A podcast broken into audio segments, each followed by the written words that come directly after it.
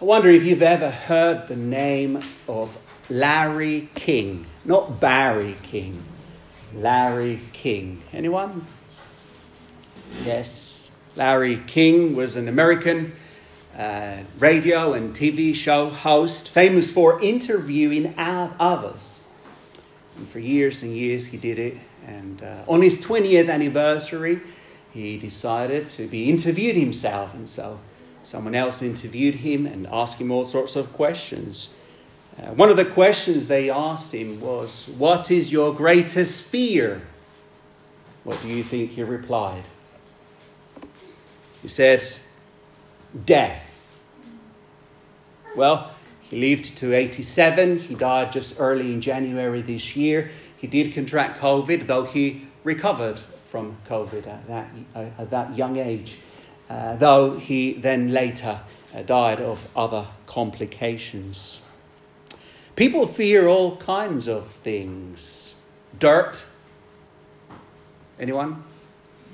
Water, darkness, high places, and all these places have all, all these places, all these fears have a name. There's a fear for being buried alive taphophobia, or fear of strangers, xenophobia, or death, necrophobia, confined places, places, claustrophobia. Did you know there's one called triskaidekaphobia? Do you know what that is? Triskaidekaphobia, I think that's how you pronounce it. No. No. Fear of the number 13. I know someone who lives on door number 13. How about the fear of rejection? How about the fear of suffering or the fear of persecution? How do we respond when we have external pressures and hostility against us for being Christians. When you're at school, for example, and someone shouts at you because you're a Christian or mocks your faith, or when you're at work and you're asked to compromise your own beliefs, what do we do when the whole world opposes us for our own faith? Fear can be crippling, anxiety can be crushing. But what should be the Christian response to suffering or persecution? How should we even encourage or disciple the fearful? Well, we'll seek to answer that question this morning, not from the book of Genesis. We have been going through a series in Genesis, but I thought we'll have a, a little longer break. And we will be looking at 2 Thessalonians. So if you can open up your Bibles to the letter, the second letter of Paul to the Thessalonians, chapter 1, we'll be considering the answer to that question or those questions from 2 Thessalonians chapter 1. 2 Thessalonians chapter 1.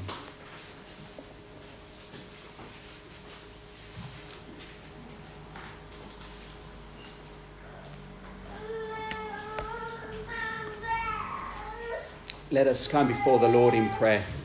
Father, we pray that you may help us understand your word, that you may, Lord, build us up as believers that bears your name, that bear your name, and that you, O Lord, be honored.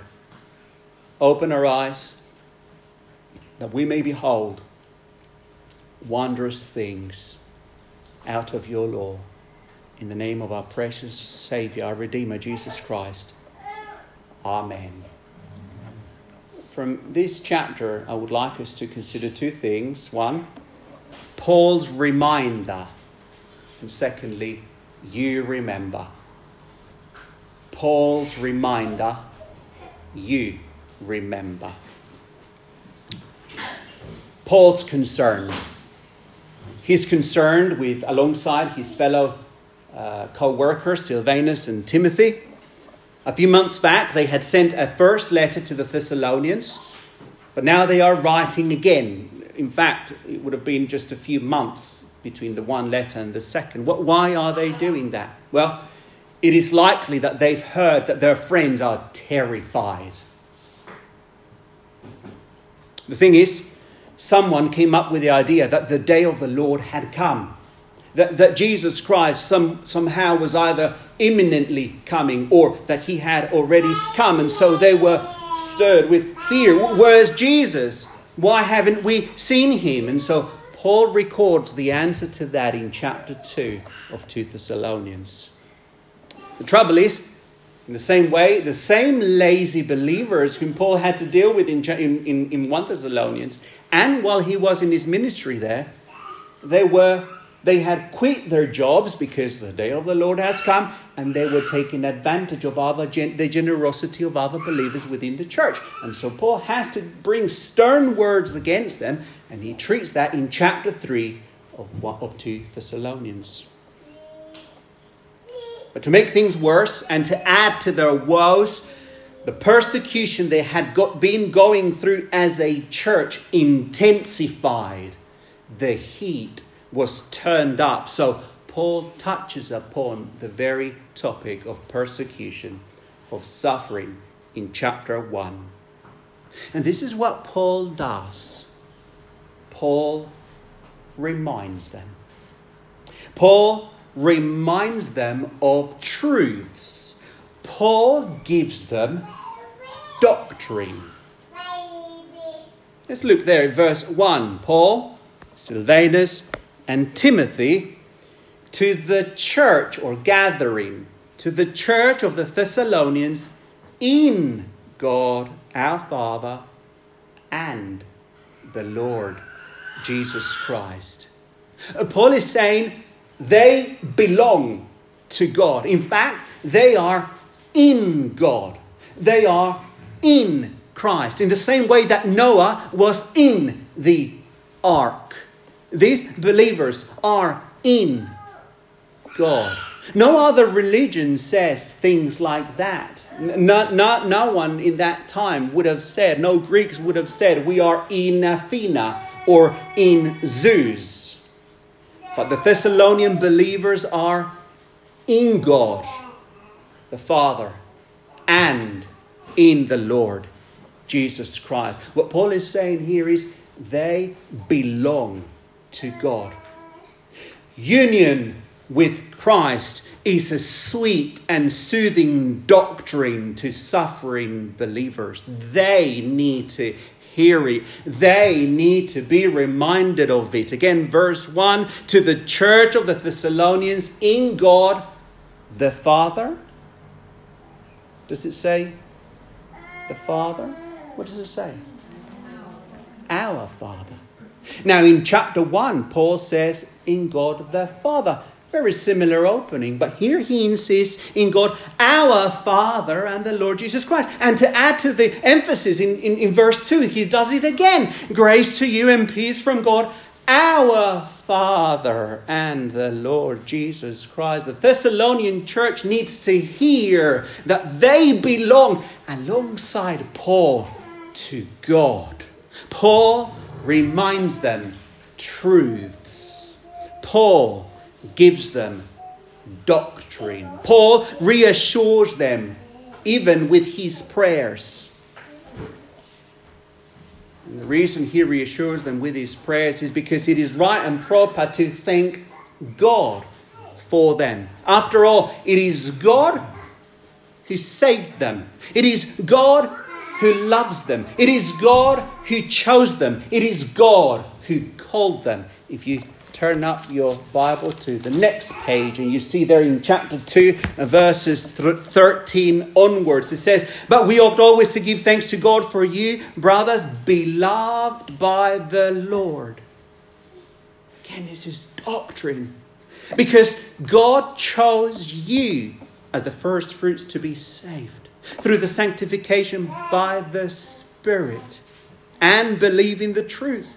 To this he called you, doctrine, through our gospel, so that you may obtain the glory of our Lord Jesus Christ.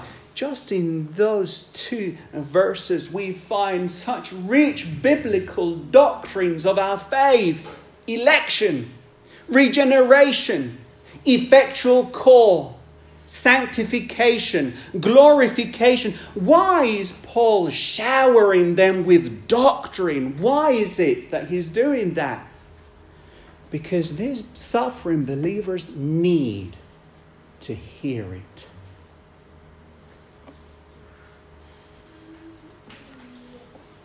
And if that weren't enough, back again to our verse, he tells them on the one hand that God's growing them exceedingly in their faith. They are growing as a result of God's work on the, on the one hand. That means they're growing in the faith, they're growing in trust. But on the other hand, he's saying that God's growing them in their love for other believers. And so he gives thanks to God. God's with them. What a precious doctrine. Look at verse 3, chapter 1. We ought always to give thanks to God for you, brothers, as it is right, because your faith is growing abundantly. That, that Greek word abundantly is to grow more and more, or to increase exceedingly. And he adds, and the love of every one of you for one another is increasing. In other words, is the word for for abounding. These believers are growing, not in size because of the calories or the carbohydrates, but they are growing in faith and love because of the truth of who they are in Jesus Christ and what God is doing in them. And you know what? That is exactly what Paul had prayed in 1 Thessalonians chapter 3 verse 12 that they may grow and here he's saying they are growing. This is why he is thanking God. My dear brothers and sisters, believers were never made to go it alone. Believers are made to grow in love more and more. And how are we going to show the love of one another unless we belong to one another? When we belong and we grow together as brothers and sisters, it is God's doing. Spiritual growth is sign of spiritual life. But for a spiritual life, we need spiritual food. And what is the spiritual food? Well, Paul is giving them doctrine, truth, the reality of who they are in Jesus Christ. I told you some time ago that when Annette was just a little girl, she had a dolly and she named her dolly as Alexandra, the president's daughter. That was the dolly's name. She would take Alexandra, the president's daughter, here and there, up and down, feed her. Raquel, Raquel, not Raquel. Annette is, is, is that way inclined, very motherly, we could say. When Marco was born, that's it, she forgot of Alexandra, the president's daughter. But she would feed Alexandra. She would nurture Alexandra. She would care for Alexandra. She would dress her, clothe her, you name it. And one day I asked Annette, Annette, you've had Alexandra for quite a while now. You keep feeding her and caring for her. Why isn't she growing? She looked at me and said, Dad, she's a dolly.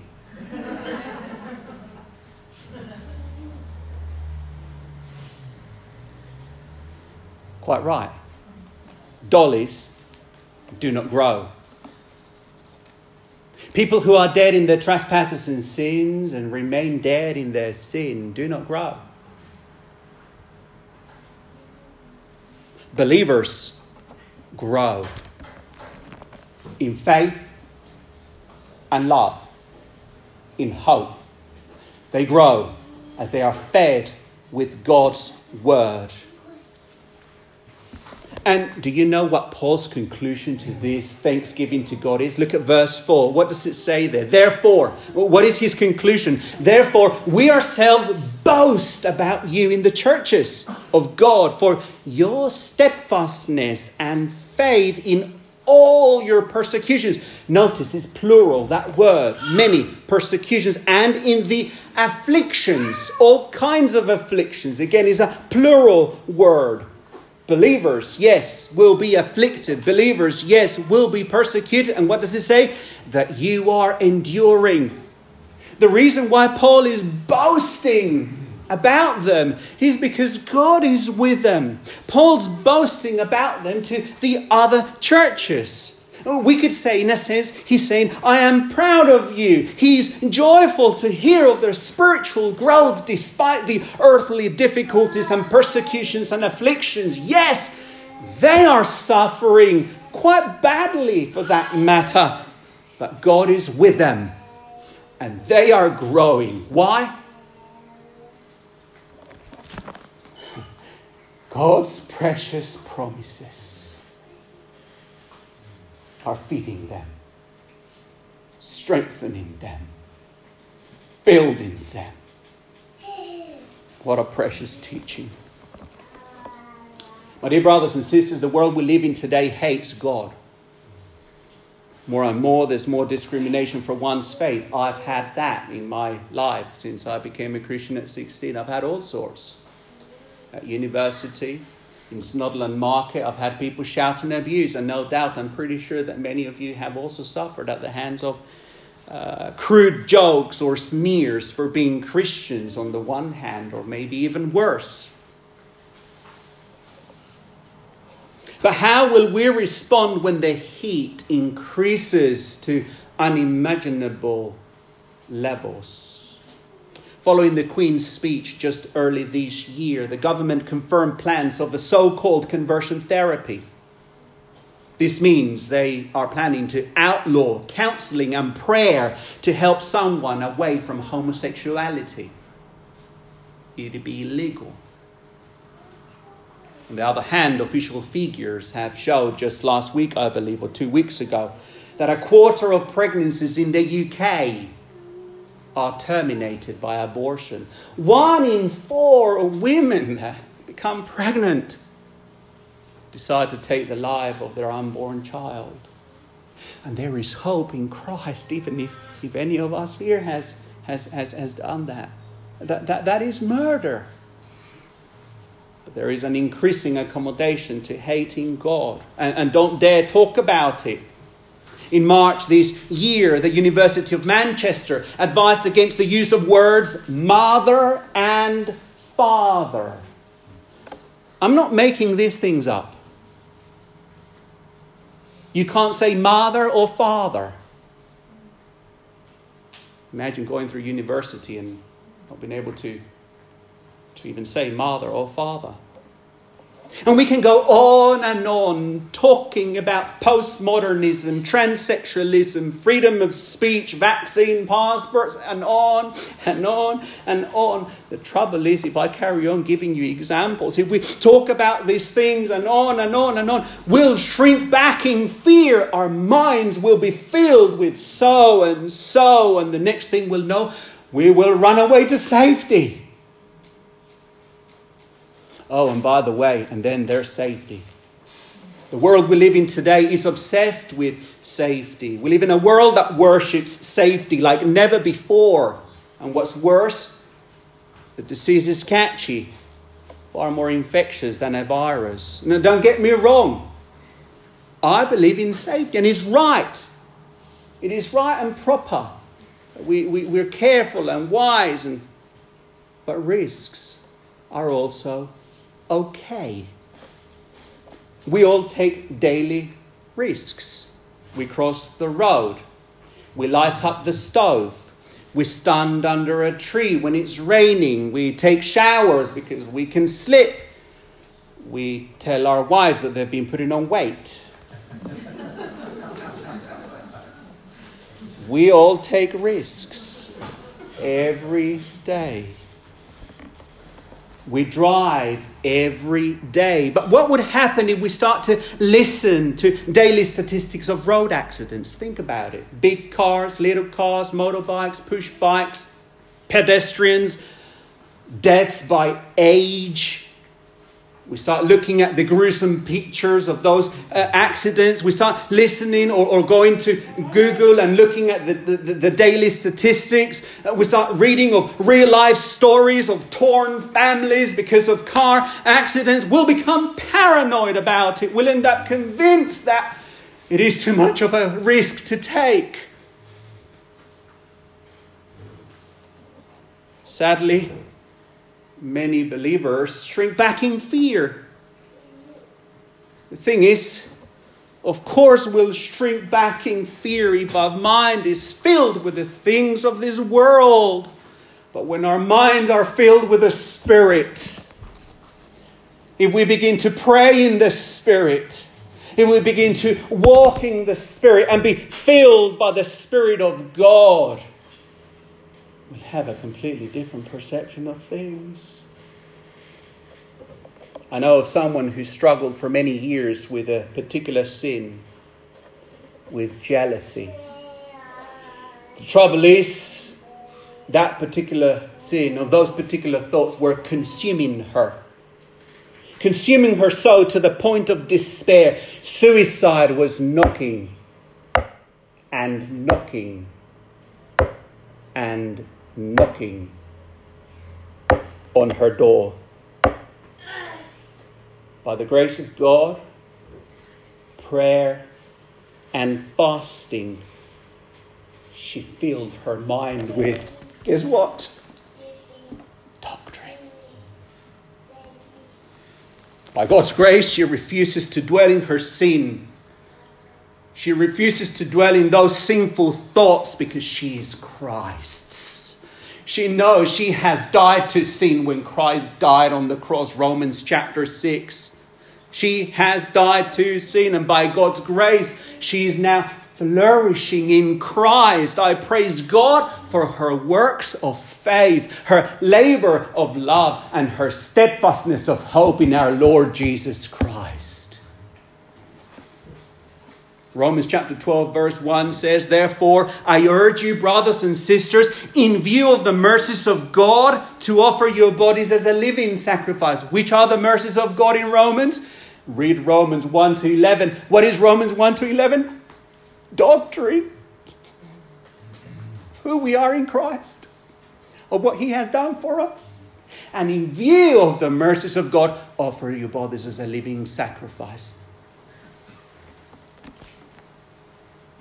This is your true and proper worship, Romans says. Do not conform to the pattern of this world, but be transformed by the renewal of your mind, that you will be able to test and approve what God's will is, his good, pleasing, and perfect will, his word says.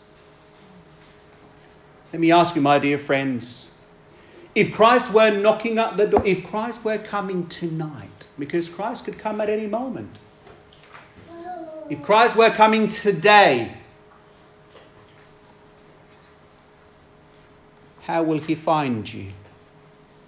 Now, the, the, the, next verse in 2 Thessalonians chapter 1, verse 5, it says, What will happen to those who, who, who, persecute believers and who are insisting in their, in their sin? He will come and judge them forever and ever to eternal condemnation. And verse 10 reminds us what will happen to those who believe and who press on in their faith. God will, they will be glorified in Christ Jesus. Verse 10. But how will the Lord find us if He were to come tonight? Filling our minds with stuff or filling our minds with His precious promises? Will He find us caring for the needy or cowering in fear? Growing in faith, love, and hope, or binging in the uh, uh, uh binging in Netflix until the cows come home? Will he find us sharing the gospel or will he find us staying at home? When our minds, as a church that bears his name, are filled with his word, risks for the kingdom become tempered with faith, hope, and love. This is exactly what happened in the Thessalonian church. The Thessalonian church remained active despite the real threat of the unbelieving mob. Even Paul himself sends them Timothy, 1 Thessalonians chapter 3 verse 2. He finds the need of sending Timothy despite the great risk of persecution so that he could establish the believers and build them up in their most holy faith.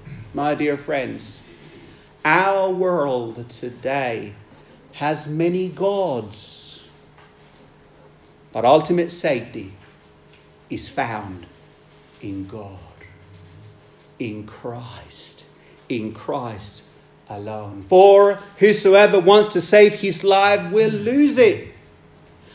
But whoever loses his life for my sake will find it. Matthew chapter 16, verse 25. And so Paul reminds them of pure doctrine, pure teaching, heavenly truths, of heavenly realities of who we are in Jesus Christ. That is Paul's reminder. But how does that apply to us today at Hollington Baptist Church? Paul's reminder you remember. Remember. Remember. Let me exhort you to grab yourself a book on doctrine, maybe systematic theology, and, and use that as part of your daily routine, maybe in the morning or in the afternoon, opening up portion of the scripture and looking at what the Bible teaches about who we are in Jesus Christ and read your word and pray. Maybe grab yourself a, a devotional book every morning where you would read the, the, the, Word of God and read the, the devotional book and then glory and praise God for His wondrous salvation and, and pray. Be reminded of those heavenly doctrines every single day, but be intentional. Fill your mind with the precious doctrines of our faith.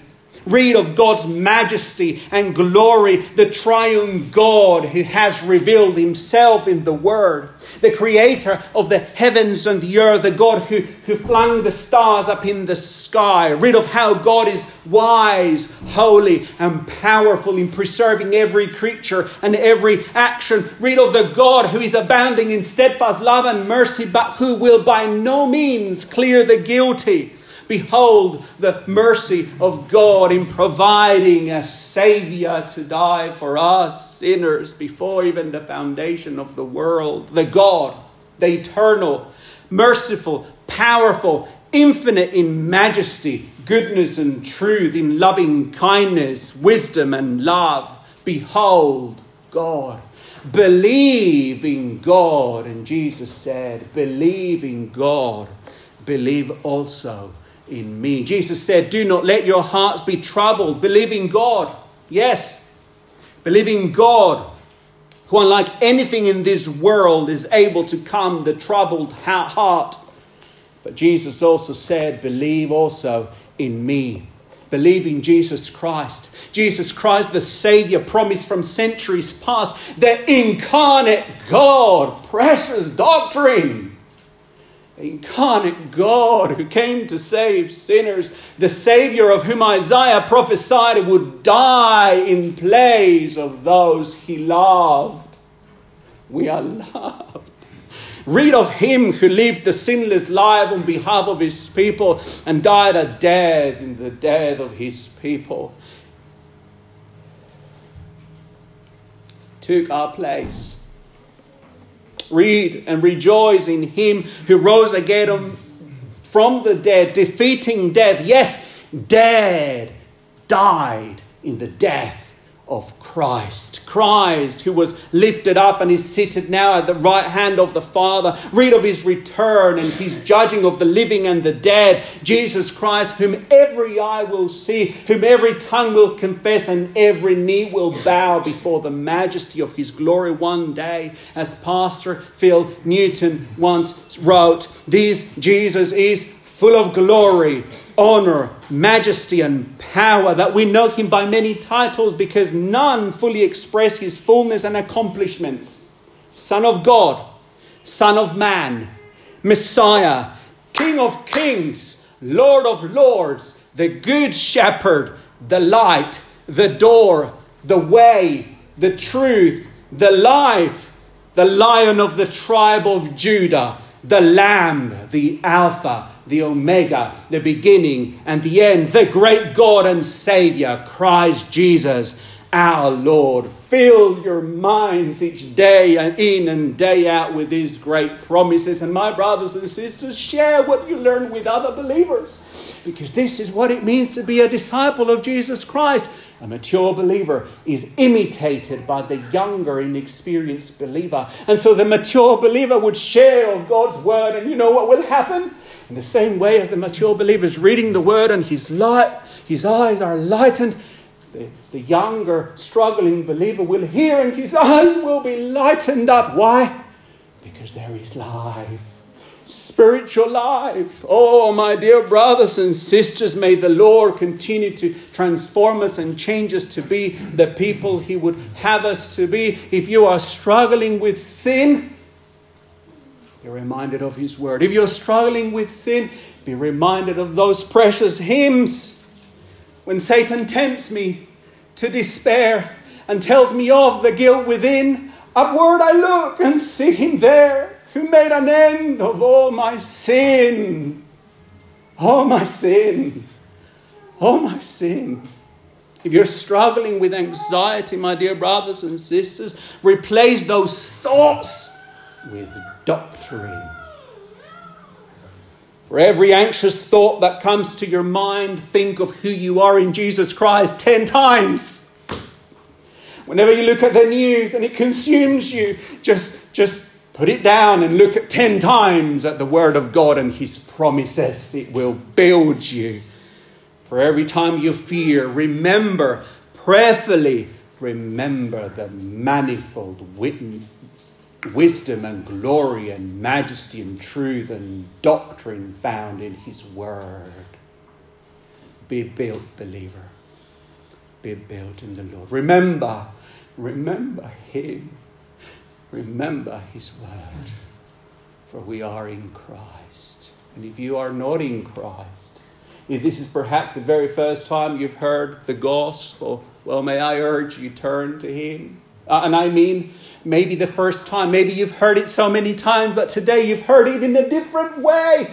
This is the effectual call. God bringing His people, dragging His people from dead unto life for the glory and praise of his name. Repent from your sin, turn away, and turn and behold the beauty of his glory. John Chrysostom. Chrysostom comes from a Greek word meaning gold tongued, and he lived up to his name. He was one of the most impressive speakers in church history, gifted man. He preached fearlessly in the capital of Eastern Roman Empire. His preaching made many angry, including the empress of the time. So she arranged for him to be exiled. When he was told of his fate, this is what Chrysostom responded. Listen to this. What can I fear? Will it be death? But you know that Christ is my life, and that I shall gain by death. Will it be exile? But the earth and all its fullness is the Lord's. Will it be loss of wealth? But we brought nothing into the world and can carry nothing out. Thus, all the terrors of the world are contemptible in my eyes, and I smile at all of these good things. Poverty, I don't fear. Riches, I do not sigh for death. I do not shrink from. Why? He knew who he was in Jesus Christ. Brothers and sisters, you've heard Paul's reminder. Now you remember. Amen. Let's pray.